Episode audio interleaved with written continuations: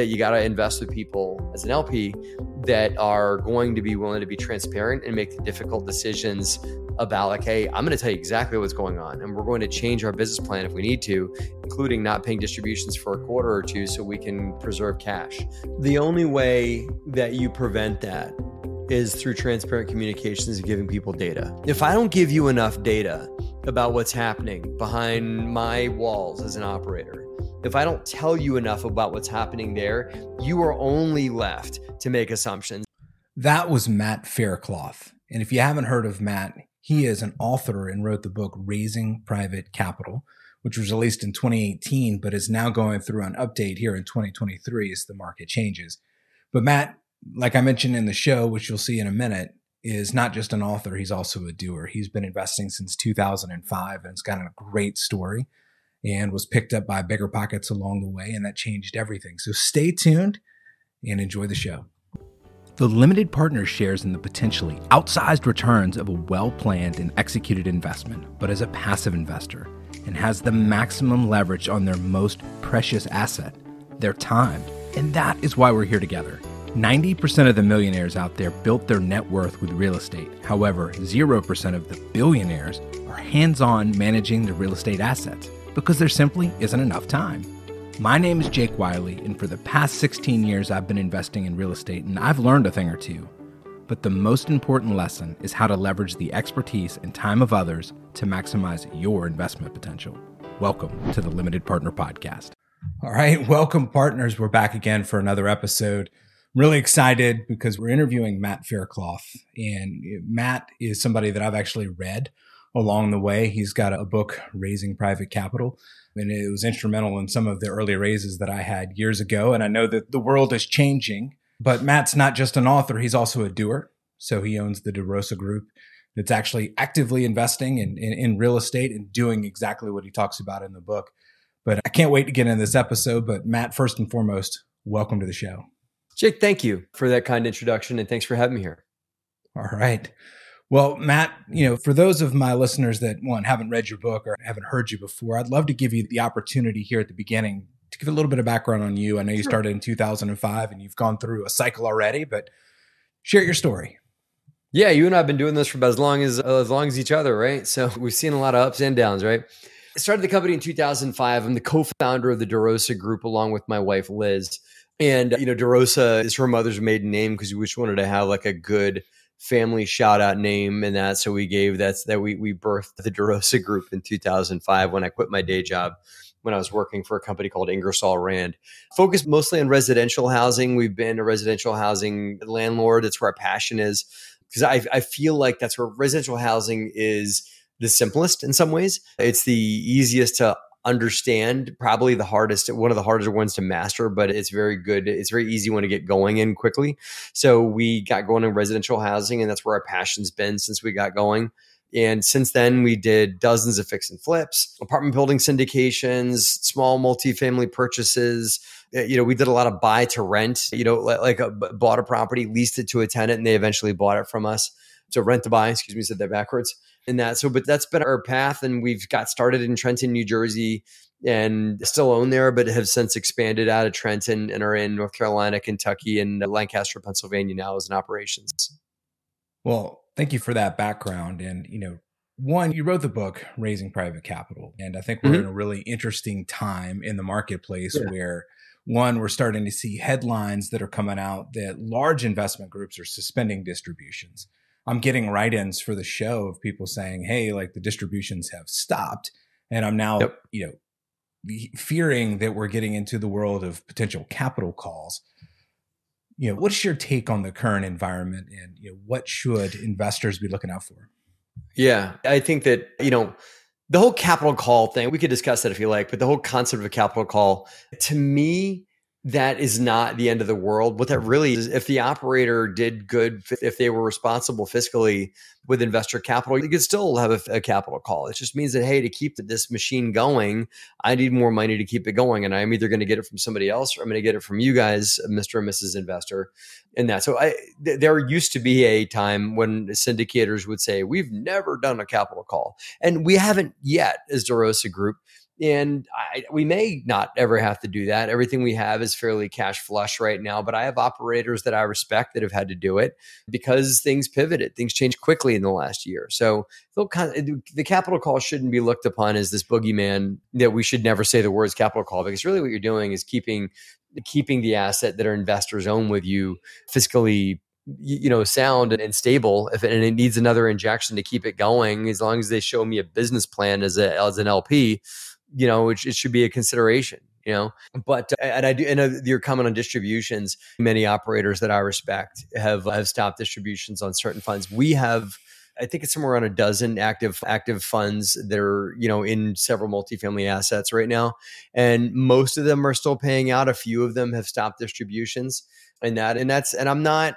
you know, it's not that I'm not proud of that or whatever. To me, I think as a custodian of investor capital, it's one thing to just pay investors every quarter and just keep your let them keep their eyes closed and not ask questions. And that's a good way to treat. If you're an LP and your GP is sending you very sparse updates and paying you on the button what your pref is, it's possible that GP is just keeping you in the dark right? We send very thorough investor updates. And when we don't have enough cash flow to pay the distribution, we don't.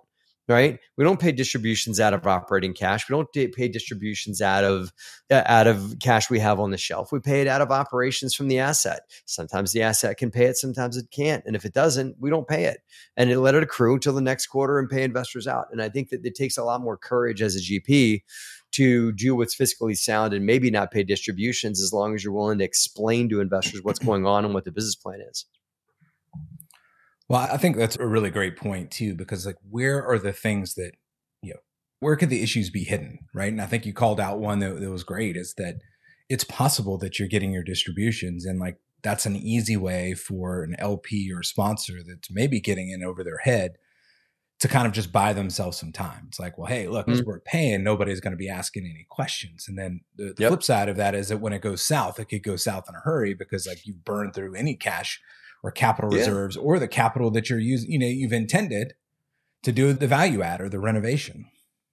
And those LPs are going to get a bucket of cold water in their face. You know, I'm not like calling any specific operator out, but if you are an LP in a syndication that is going upside down and you're not aware of it because the GP is just paying you distributions once a quarter and kind of being a little loose in their investor updates and saying everything's great we're doing really well and you know then all of a sudden it's like boom you know we need a capital call or even worse property's gone into cash management whatever that may be so I'd rather keep my communications very transparent with investors. Before this call with you, I was talking to one of my investors that has something like a half million dollars with us on one fund we have that is paying out and another one we have that is not. And I told him very transparently what's going on with both. And we had a great conversation. And he thanked me at the end of the call for our conservative operations. And I'm not just high fiving myself.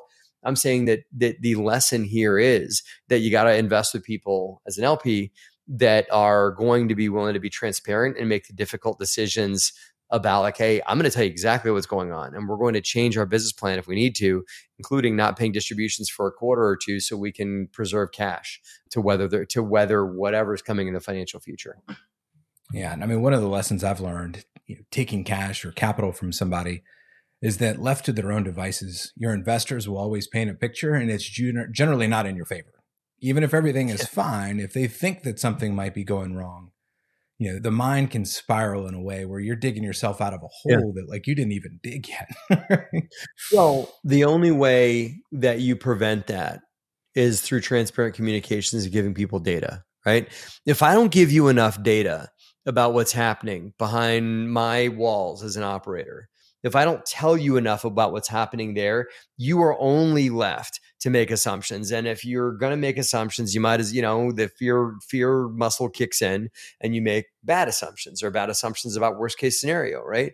Whether those things could be correct or not. But if I give you real data, and real financial reports and bullet pointed, you know, long answers and like, hey, this is where this is where this is, this is where the plan is, we're changing, this is why we're being a little fiscally conservative right now then they can't make too many assumptions because I gave them, I connected the dots for them.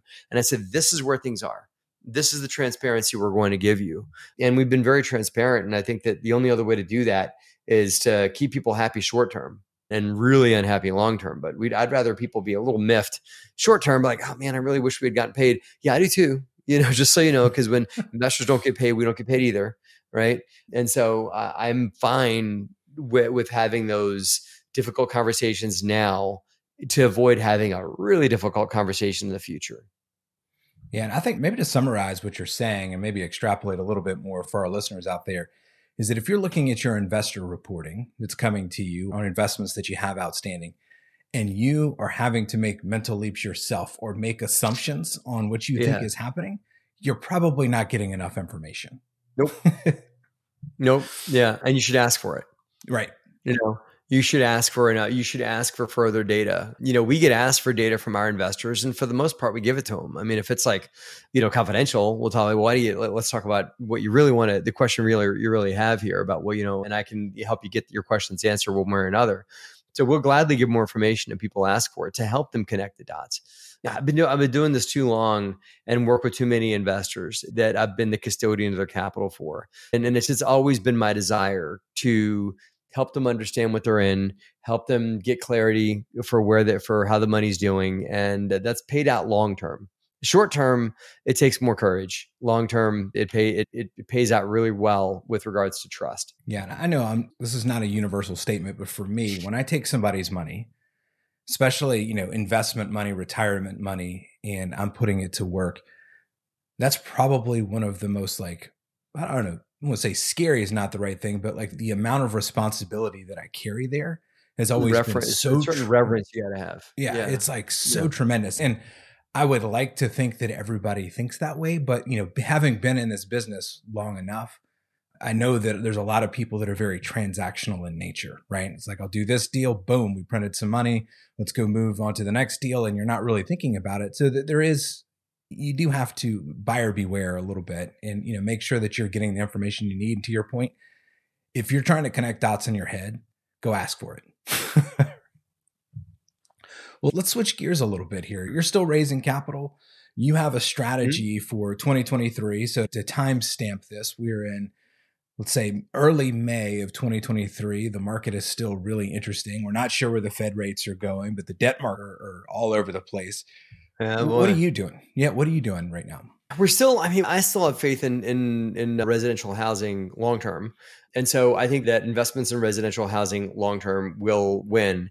But a lot of a lot of residential housing, mid-sized multifamily projects are drastically overpriced. A lot of times owned by people that are I, I, think Jake, they're owned by the owners that you and I just talked about that that are not telling their investors anything and just sending out eh, you know generic emails and not giving out financial reports, and they're hoping they can sell their hot potato bad asset for a lot more money. That's what I'm seeing for sale now. Is the assets that were bought a year ago, two years ago. It's pretty clear these people are just distress selling in disguise, right? So we're cautiously looking at deals. We're bid. We've bid. It's May now. We've bid just over 100 deals so far are underwritten and turned in bids on some of the 100 that we've looked at. And we're in super specific markets. So we're still swinging, but uh, we also haven't done a deal in a long time because, because of the market. I think it's been upwards of a year since DeRosa has bought a multifamily asset. We've bid a lot. We've got plenty of assets to keep us fed, but we want to grow just like anybody. Personally, I'm invested in a lot of hard money vehicles, like just lending people assets, that money that's collateralized in loans that I can get, you know, that I can get monthly payments on. I love that vehicle so much. And I think it's going to become more and more you know, forefront, you know, just investing for cash flow versus investing for appreciation, that DeRosa is launching a debt fund that we're going to be doing a lot more hard money in, you know, with secured debt positions from seasoned operators. So we're going to be doing that. And also, I still have some passive investments going in syndication, some of my own, of course, but some with operators that I like and trust too. So I think there, what's going to happen, Jake? There's still a lot of deals to be made, and there are some people that are completely just sitting on their hands, waiting on the market to crash. And I don't think that's really what's going to happen. And I don't think that's certainly not how you're going to get a deal. But what I, the way I think you're going to get a deal is to continue to swing. And I'm seeing more and more of my friends they're actually starting to connect on things by being like second buyer, third buyer in line and for the person that got the contract falls out isn't able to close the second buyer gets a shot at it maybe they can't do it and then we'll and we'll get a call if we're second or third in place in line so we're continuing to stay active and to stay engaged and most importantly above all else we're putting a lot of our attention into making sure the current assets we have are very solvent, very healthy. We're pivoting where we need to pivot. Do, it, making we just refied an asset last month and returned 40% of investor capital. So there's still momentum to be made. You just got to tread a little bit more lightly now than we did a year ago. And we're glad to do that because we're already a conservative outfit already. Well, let's talk about debt, right? I mean, I, th- I think yeah. that debt is driving a lot of the issues in the current environment. Meaning, one, you can't get any; of the interest rates are too high, or you know, we've got cap rates are too low, debt's too high. I mean, yeah, we've got banks failing. We SVB, and then just this past weekend, you know, First Republic, who's been on the watch list, officially failed, and now it's being you know gobbled up by J.P. Morgan, one of the big banks. But you just mentioned a debt strategy. So that's going to be new for the listeners of the show. We haven't really talked a whole mm-hmm. lot about investing in debt. Would you yep. mind sharing a little bit about how you look at that? Sure. So, Jake, in, in up markets, it makes sense. I mean, people made a lot of money investing for appreciation over the last 10 years, right? Regardless of where you think the market's going or anything like that appreciation can put a lot of money in your pocket, but is a very risky investment. I debt. I've always been a cash flow oriented investor. You can invest for two different things in real estate. You can invest for cash flow. You can invest for appreciation. Appreciation has made a lot of people rich, but appreciation likely is going to be the ghost that you're not going to see for the next five years or so. Debt is a vehicle you can invest in. Now, I get some investors are going to say, wait a minute, I want upside. I want a high teen IRR. The only way you get to the high teens in return on investment is through appreciation. But what you can get through debt is a fixed, secure investment. Bear in mind, the higher return you make, the low, the higher return that's being quoted for an investment, the higher the risk that you're intrinsically taking more people would make that investment and, and that would drive the price of it down and make or price of it up and make the returns even lower. So it's like a supply demand thing, right? So higher risk investments have higher returns. Lower risk investments, such as debt, tend to have lower returns. So we're quoting, you know, debt. At, we're looking at debt that's going to make yield investors and us between nine and eleven percent, which is nowhere near compared to multifamily.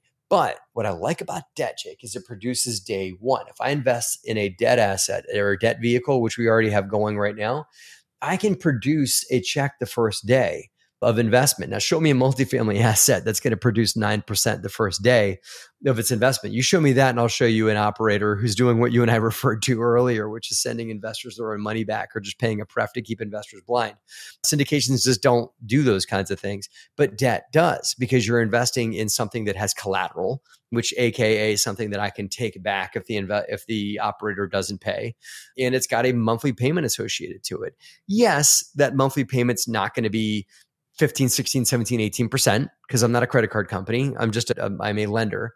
And we're lending that money out to either operators that are looking to get from a to b sometimes smaller operators folks doing fix and flips folks doing BRRRR strategies. Sometimes you can do mez debt which is a position where you're going to a multifamily operator and giving them a second position bridge to get them out of the position that they're in. Maybe they need some capital to round the corner, around second base, so to speak.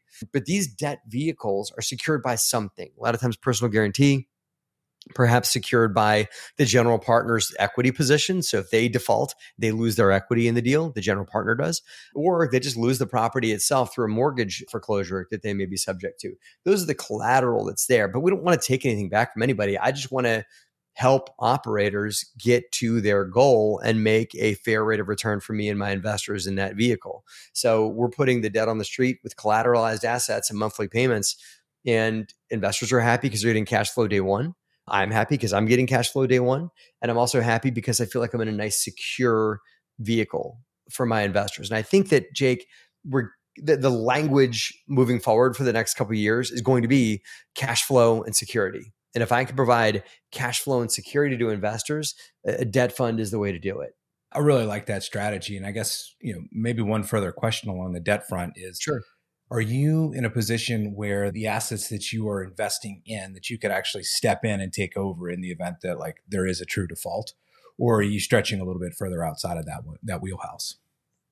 Currently, I'm only stepping into, I'm only in assets and I'm only, so I'll give you even further. I'm only in assets where there is a, where I can take the asset if there's a clear default. So that's like first, second mortgage position, right?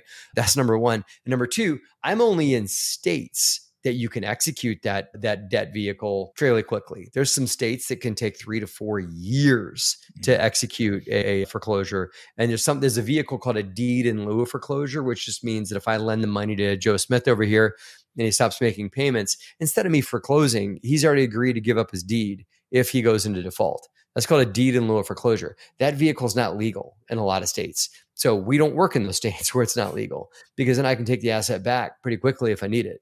Or if he, if Joe Smith defaults, which you know, God forbid, hope he doesn't, and we invest in. I'm only going to give Joe Smith, but so much money. Uh, I'm only going to do lower loan to value notes. I need to see Joe Smith's skin in the game too. He has to have cash going into the project on his own. He doesn't get to show up at closing with nothing but a smile and a, and a pen. He has to bring money to closing, and he's also got to be personally guaranteed. So, and we only work with operators that have a significant deal flow. So this is not, we are not the lender for flippers that have this like first flip. I want to see a flipper that's got like seven flips going on, that, that has a business plan, their own crew, focus on certain markets, maybe in-house brokerage, those kinds of things. There's plenty of flippers out there that are professional business owning fixing flippers, not just somebody doing it as a hobby. Yeah, I think I mean I think it's super helpful too because there's a lot of institutions that you know of today that are big name institutions that actually started off in the debt market, right? And ended up owning assets. And then as a result of, you know, some of these defaults, they that was the transition point for their actual real estate business. And I'm not saying again to your point, like the intent is there there's some sharks out there that are hoping you default so they get to take yeah. equity. But you know, when you are in a position where you actually could step in and say, like, I can finish this and see it through, like there, there there's actually a lot, there's more upside in that if it goes in that direction for a lot of these projects. Yeah. So I think, and I, and I, don't ever, I've never had to take anything back. I've had investors, I've had borrowers go into default, but then they round the corner and pay me back. I've had fairly shrewd lender friends of mine say, I sure hope they go into default, not because they want to take the property back, but your default rate goes from like 12 up to like 18%. You know, the rate of return goes up really high on the investment. And they don't the operator doesn't want to lose the asset they don't want to owe you more than they have to so they're going to find a way to get you out if they go into default but as you said you know we're a well seasoned machine well equipped if i've got to take the asset over because they completely fold up shop and walk away and take their ball and go home we can certainly take the asset over and finish it. So it's not that i want to do that and we're not in business to do that like you said there are lenders out there that are crossing their fingers and hope that the borrower defaults. Mm-hmm. That's not us. We hope they win because I want them to come back and win again and again. There, there are people's livelihoods at stake here. Like mm-hmm. there are crew, there are crews. You know, they're trying to deliver a product, be that a home for sale or a home for lease or whatever it is. I want them to put that product on the market and give me my money back, so I can give it back to them and do a get do a deal again and again. But if they default, that's okay. We have played that. That's just we just jumped to Plan B. You know. Well, that's awesome. Well, yeah. Matt, as we finish all of my shows, I like to finish with gratitude, right? Because somebody mm. gave us a leg up along the way that we probably didn't deserve, or just you know gave you a shot, looked at you and said, "Yep, I'm willing." Right, and I wanted to give you an opportunity to maybe give a public shout out to somebody or a group of somebodies that did that for you. Oh yeah, man. I'll, I, I t- I've never told him the story. I, he probably I don't know if he remembers or not, but it's Brandon Turner. And when Liz and I first wanted to work for Bigger Pockets to write articles for them, and that writing articles turned into going on the podcast when they're guest hands, they had a guest cancel on a day's notice. My wife and I were, and they called my wife and I saying, Hey, you guys want to go on the podcast? And we said, Yes, absolutely. And that was show number 88. And that really opened up the floodgates for us. But before that, we wrote articles for Bigger Pockets. Liz and I both did for over a year and to get to that position of writing articles, we had to have a conference call with Brandon. And, you know, this is when Bigger Pockets is a very small organization, but he took a shot on us. And he believed that we had enough experience and enough stories to tell, and that we would be interesting enough for the Bigger Pockets audience, which they needed more folks to write articles because it was a small organization then, believe it or not. Eh, and we, uh, and they took a shot on us. And a funny joke here, Jake, is that the entire phone call that I was on with Brandon, I kept calling the organization Better Pockets. And Brandon, I think, has enough sense of humor and enough forgiveness and grace that he did not call me, never called me out on it. I look, I looked down at my phone. My wife is blowing me up on text messages going, idiot, it's bigger pockets, fool, it's bigger pockets, you know? So I finally got it right in that, but I'm really grateful for the shot that he gave Liz and I, and we never looked back since. Man, I love that story. And, you know, Brandon, I hope at some point you listen to this and you get to hear that. And you know, it really is. There, uh, all of us have gotten to where we are because somebody gave us a shot, right? And then we yeah. stepped up and took advantage of it and made them proud. So, Matt, thank you so much for being on the show. I think, especially in this time and all the work that you've done in raising capital, like the message is going to be tremendously valuable. Thank you. It's great to be here. I hope you've enjoyed today's episode, and I'd actually love for you to contribute to a future episode. If you have a question you'd like answered, or a topic or a guest to bring on the show, please email me at jake at thelimitedpartner.com. Now, I realize there's a lot of lingo that's thrown around on these shows, so I've created a cheat sheet for you with the top 26 terms that come up most often. Head on over to thelimitedpartner.com forward slash lingo for the list. Enjoy, and we'll see you next time.